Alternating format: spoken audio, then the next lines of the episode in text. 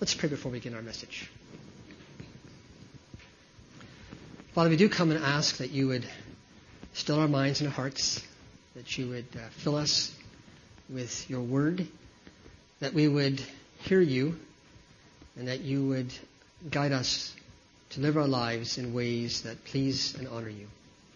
In your name, Jesus. Amen. A number of years ago, a uh, friend of mine told me this story.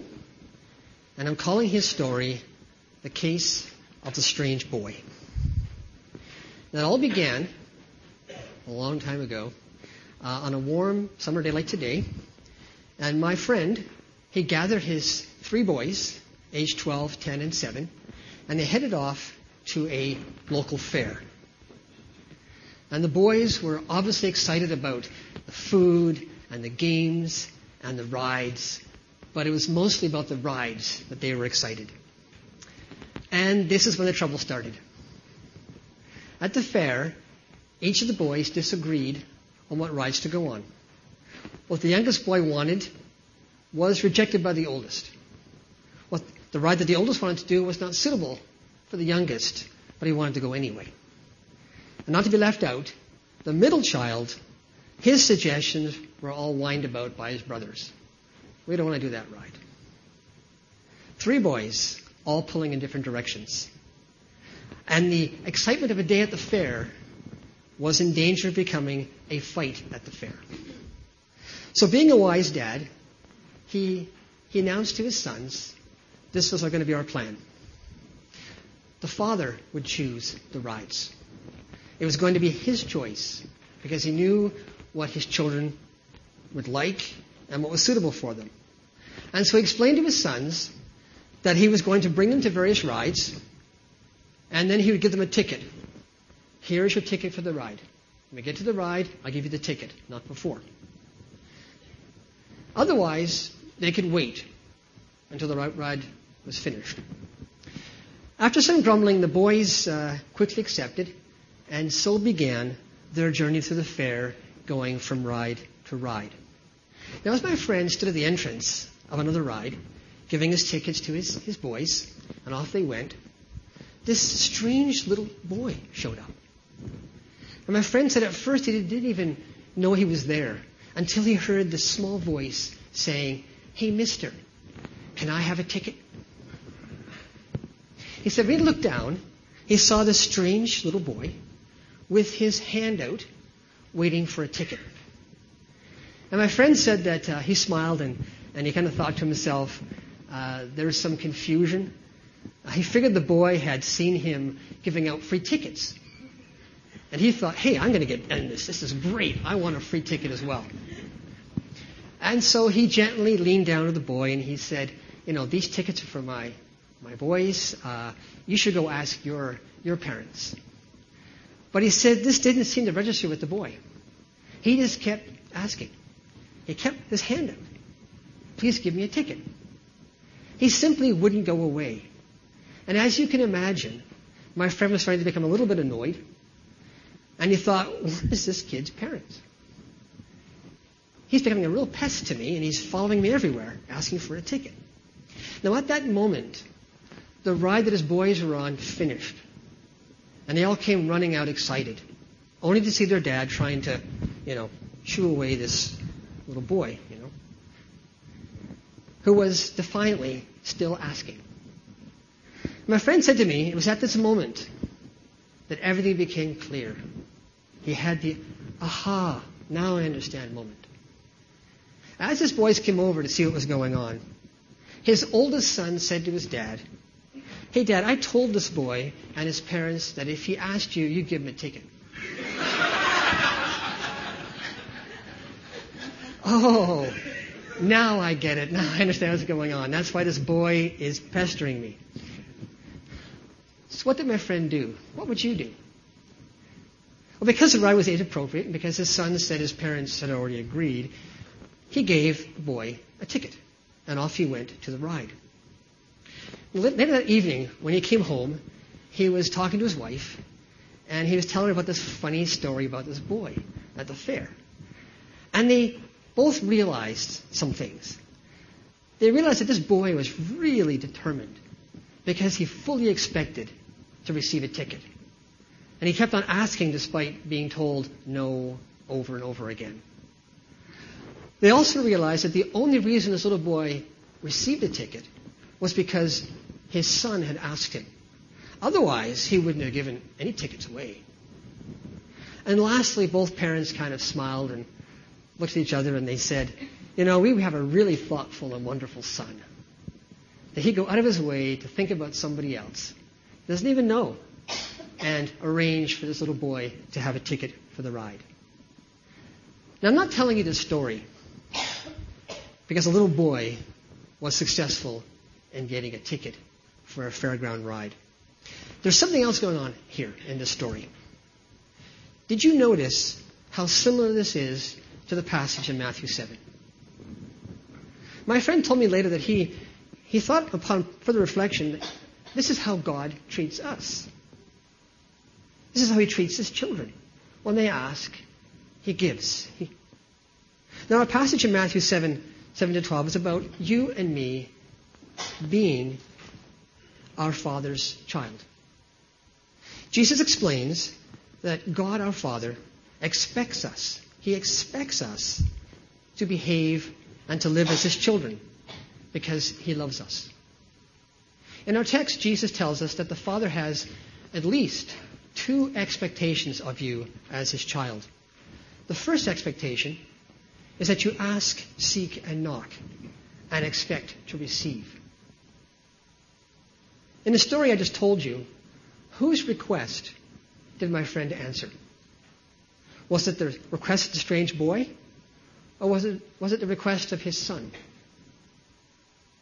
As we see in these verses, seven to eleven, they refer to the request of his son. There is no doubt in the mind of my friend's uh, oldest boy that his dad would come through. Of course he'll give you a ticket if I ask. I expect that he will do that. And in turn, the little boy received something that he wanted because he believed that the son was telling him the truth. The second expectation the Father has for us in these verses is that his children imitate him. That we be like him. That we copy, we imitate how God treats people. Again, in our opening story, it was the eldest son who was living out Matthew seven twelve. So whatever you wish that others do to you, do also to them. It was my friend's son who took note of the boy, assessed the need, and then asked his father on the boy's behalf. As adopted sons and daughters of our Heavenly Father, forgiven and made new only through faith in Christ, our Father is neither surprised, nor is he indifferent when we come before him and make requests. He expects us as his children to behave as his children, as the child would before their own dad.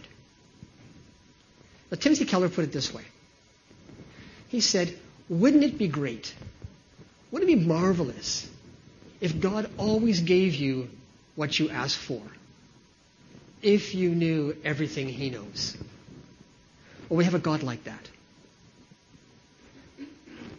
God gives us what we need, and we would ask for him, but we don't know everything he knows. Hence, prayer and trust in him. This is part of what Jesus wants us to know and experience about our Heavenly Father.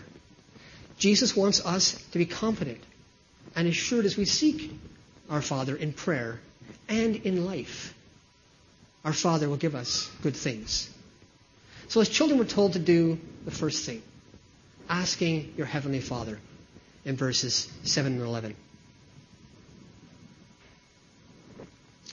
As you come to this text this morning, this connects us back to last week, last Sunday's message, where Jesus commanded his disciples to be discerning and not to judge on their own or by their own standards.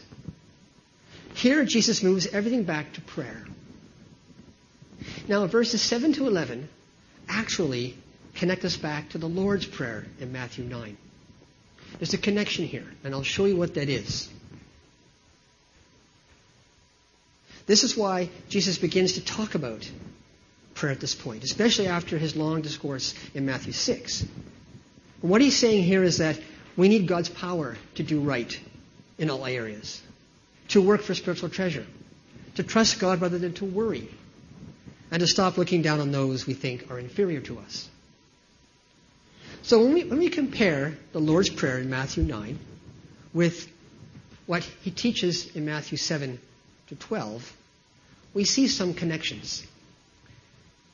Matthew seven to eleven actually amplifies and further explains Matthew six and thirteen. If you recall, Matthew six eleven says, "Give us our daily bread." And Matthew six thirteen says, "And lead us not into temptation, but deliver us from evil." These are requests. And in verse twelve of both chapters, they also connect. Matthew six twelve says, "And forgive us our debts as we also forgive our debtors." The golden rule: treat others the way you want to be treated. I'd also argue that Matthew seven one to six about not judging people but having discernment also connects with Matthew seven twelve. As we need, as we see our need for forgiveness, we become aware of our need to forgive others rather than condemning them in judgment. Now, as I move through these verses, seven to eight in particular, at first, I want us to notice a couple of things. How many times in these two verses does Jesus use the word ask? How many times does he use the word seek and knock? He repeats this twice, but in slightly different ways. The first, ask, seek, knock, are commands. You're commanded to ask. You're commanded to seek. You're commanded to knock. In verse eight, it's a slight change. It's asks, present, seeks, knocks. It's an ongoing thing. It's not a one-time ask or seek or knock. And in each of these two examples, the response is slightly different as well. Ask, and it will be given in the future. In verse eight, ask, receive, present. Both these dynamics are going on at the same time. Jesus repeats himself by emphasizing both the present command and the present continual action of asking, seeking, and knocking. And this is a general principle in life. You get what you ask for. You find what you're looking for.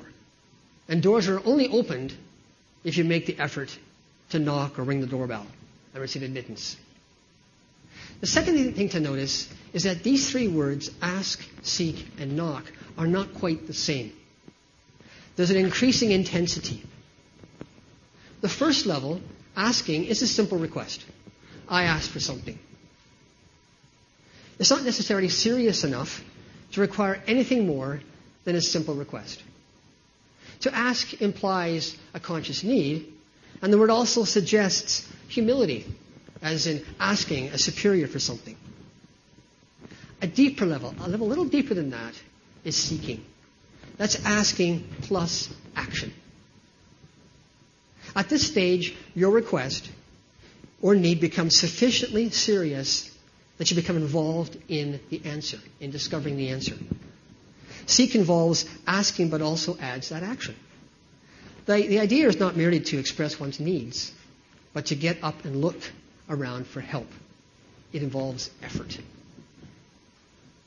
A number of years ago, I was visiting a friend of mine, and they had a five-year-old boy. And they had a tradition in the car. I don't know how it started, but it continued for a number of years. Wherever they went, to a mall or shopping or anywhere, as they approached a destination, the dad would say to the son, "Okay, time to pray for a parking spot." And the five-year-old would sit there and say, "God, please help my dad find a parking spot." And invariably, they found a parking spot. I was there.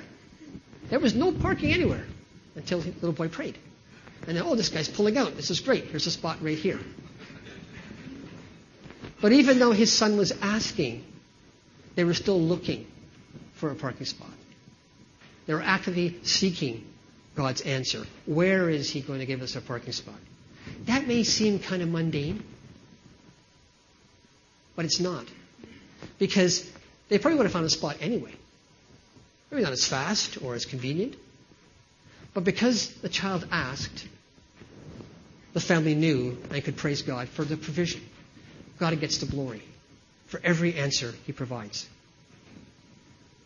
At the deepest level is knocking.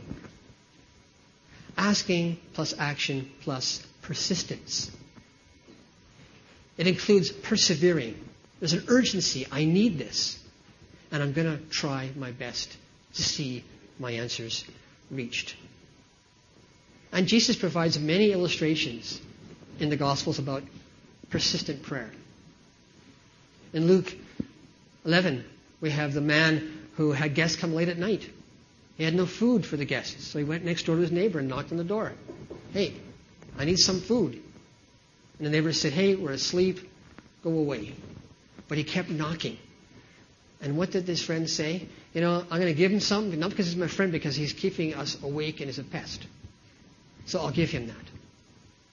In the same way in Luke eighteen, the, the widow who wanted justice from an unjust judge who didn't care about God or man, she kept daily persisting until he finally said, you know, just to get her to stop, I'm going to give her what she wants. Both of those stories indicate persistent prayer. In both parables, Jesus tells us those who persist find and receive. So the arrangements of these words become forceful. Ask, seek, and knock. Because they represent a level of intensity and urgency in your requests. The other aspects that will become obvious is that the Father invites everyone. Not a special person, but every child has access to ask the Father. Children have open access to approach their Father with their questions, desires, and needs. Fathers and mothers invite their children to seek them out for everyone who asks. Notice, however, that everyone only refers to a child of the parents and not the strangers. If you recall the case of the strange boy, he didn't get his answer because he asked. He got his answer because the son had asked before. And the father was responding to that question and giving his son what he wanted. The other aspect is that the father makes a promise. He promises to give. He promises to hear. He promises to answer us. You know, of this, John Calvin in his commentary wrote, nothing is better adapted to excite us to prayer than a full conviction that we shall be heard. Those who doubt can only pray in an indifferent manner, and prayer unaccompanied by faith is an idle and unmeaning ceremony. Accordingly, Christ, in order to excite us powerfully to this part of our duty, not only enjoins what we ought to do, but promises that our Father and our prayers will not be fruitless. Now, some of you may be thinking right now, you may be thinking, okay, okay, I've heard this before, you know, it's not new, I've got this, but you have a question. What happens when God doesn't seem to answer? What about all that asking and seeking and knocking, and yet you still don't receive? Sometimes we can spend many years pleading with our Father only to wonder why there is no answer. Well, I'd love to stand here and to present you a nice, neat, packaged answer. But all I can do is what we all must. We go to Scripture. We continue to trust in our Father's love and His wisdom to know when to answer. And as we wait, to persist in seeking Him. And seeking Him, not merely seeking the answer to a request. James four, two and three tells us, you do, not, you do not have because you do not ask. You ask and do not receive because you ask wrongly to spend it on your own passions. Now, as I was reading about this, I came across something that A W Tozer had said, and I wanted to repeat what he'd said. He says, whoever seeks God as a means toward desired ends will not find God. The mighty God, the maker of heaven and earth, will not be one of many treasures, not even the chief of all treasures.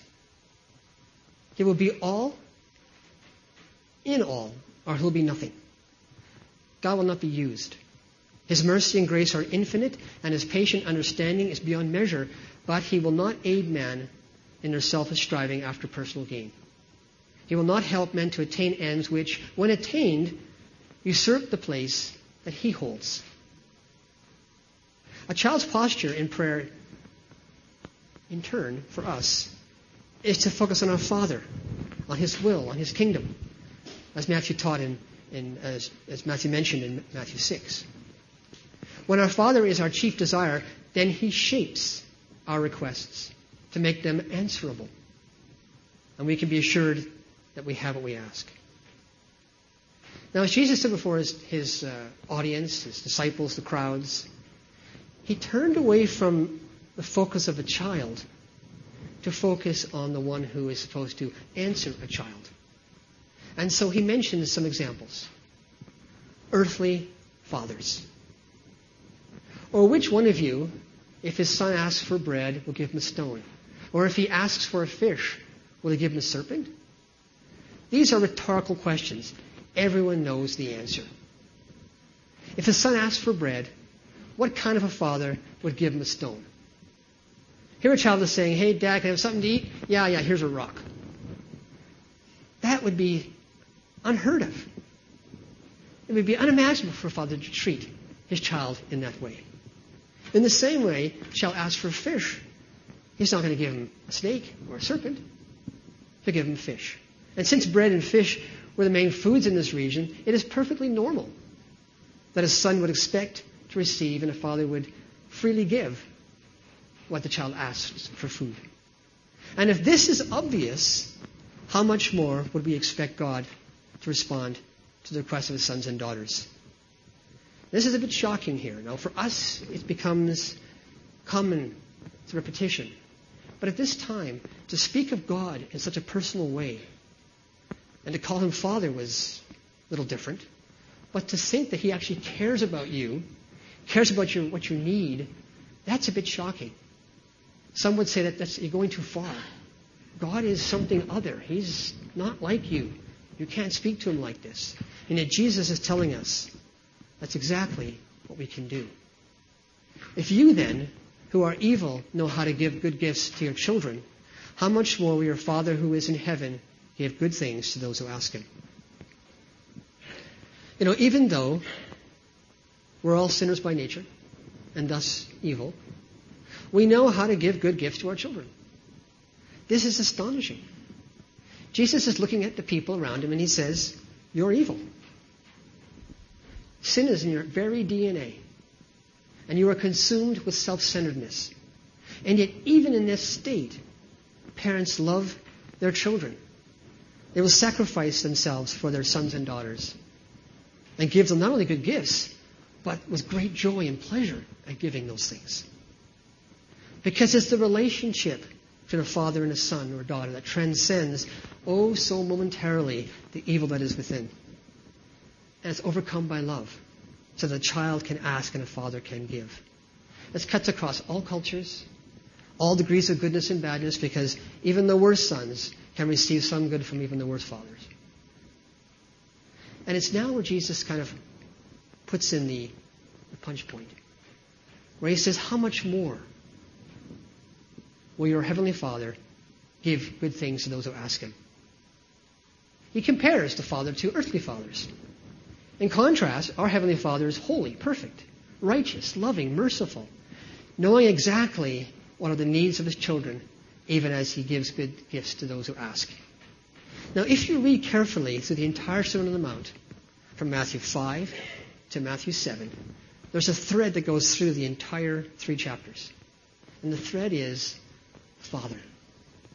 Jesus mentions Heavenly Father fourteen times in these verses.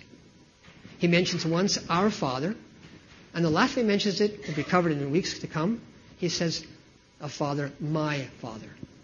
This thread of fatherhood permeates the Sermon on the Mount, because it brings us before God our Father, even as Jesus shows us how we become God's children and how we're to live before him in our life, receiving his heart in us so we can ask according to all that is in his heart.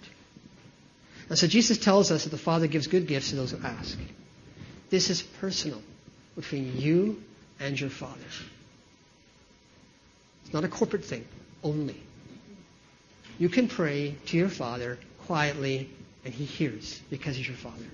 if you've given your life to Christ, if you belong to him, if you're a son and a daughter. In Luke eleven, the parallel passage to this, Luke even specifies the good gift that God gives. It's the Holy Spirit.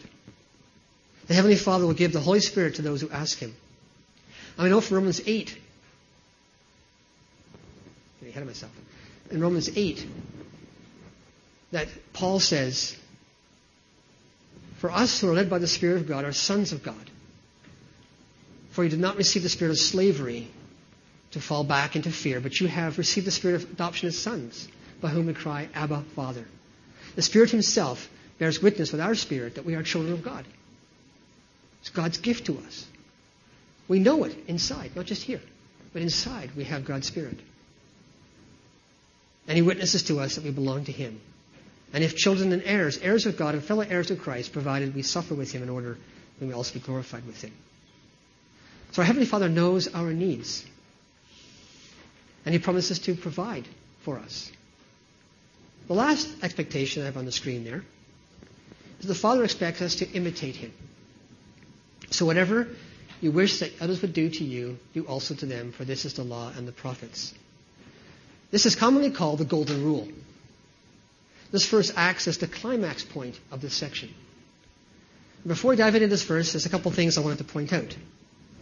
As you look overall in the Sermon on the Mount, Jesus begins by saying, what does a follower of Christ look like? It's the Beatitudes. Those who follow Beatitudes, you're looking like a follower of Christ. How does a disciple of Christ behave? The law and righteousness. It's a large section. And the final section, starting next week, is final warnings. Be careful. Ignoring and disobeying Christ leads to disaster. But notice that Jesus finishes this middle section by saying, whatever you wish that others would do to you, do also to them, for this is the law and the prophets. Or as the other translation has it, however you want people to treat you, so treat them, for this is the law and the prophets. Two times Jesus uses law and the prophets in this section. To begin it, at the very beginning, where Jesus says, I came to fulfill the law. And at the end here in Mark seven twelve. That's why it's called the climax, the tapping point, capstone of this section. How you want to be treated by others, so treat them. So Jesus concludes by saying, therefore, in this passage. And he draws together this like a person draws a, a string on a bag just to close it. He's drawing this section to a close with this phrase. And it's been rephrased in our, our society by saying, pay it forward. Be nice to people if you want them to be nice to you. What goes around comes around, or you get what you deserve. But fulfilling the law of the prophets, when I when I thought about this, I was wondering, how does treating others as you want, as you, you know, want them to treat you, how is that the law of the prophets? How does it sum up all the Torah, all the prophets, all the writings, the whole Old Testament, with this simple phrase? How can it possibly do that? How does it connect with the law and the prophets? Well, in Romans thirteen, eight and nine, Paul says this. See if this sounds familiar. Owe no one anything except to love each other, for the one who loves another has fulfilled the law. For the commandments, you shall not commit adultery, you shall not murder, you shall not steal, you shall not covet, and any other commandment are summed up in this word, you shall love your neighbor as yourself. It sounds like the Sermon on the Mount. The objective is not a, a quid pro quo, that is something for something. As in, I'll bless you, okay, I'll bless you if you bless me. That's not how it works.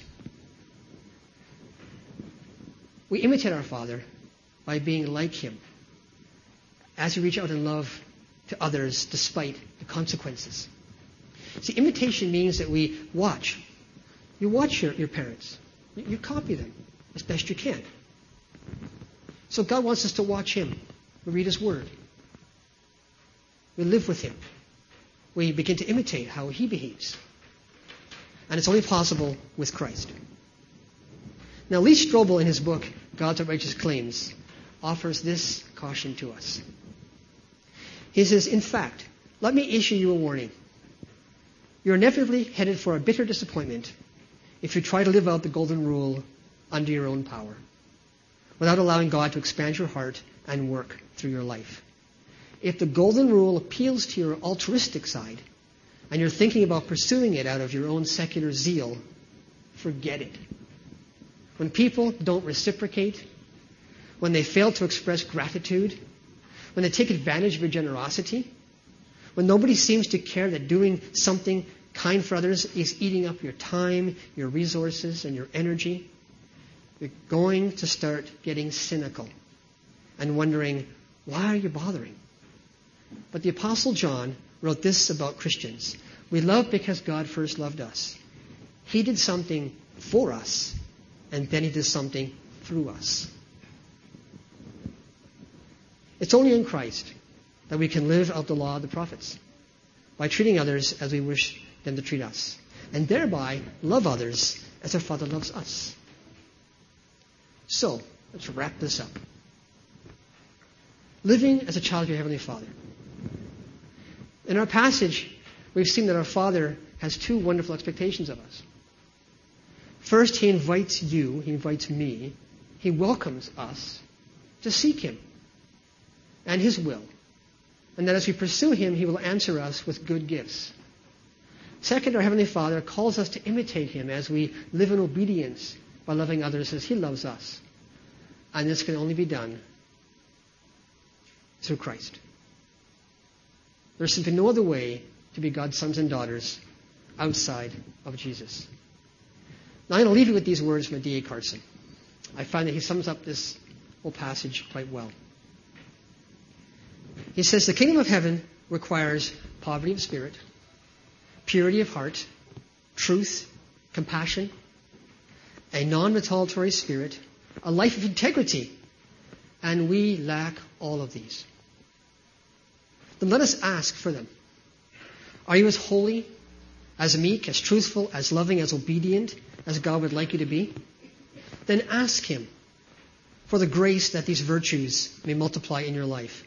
Such asking, when sincere and humble, is already a step of repentance and faith. For it's an acknowledgement that the virtues and kingdom requires you don't possess, and that these can only be given by the Father. Let's pray.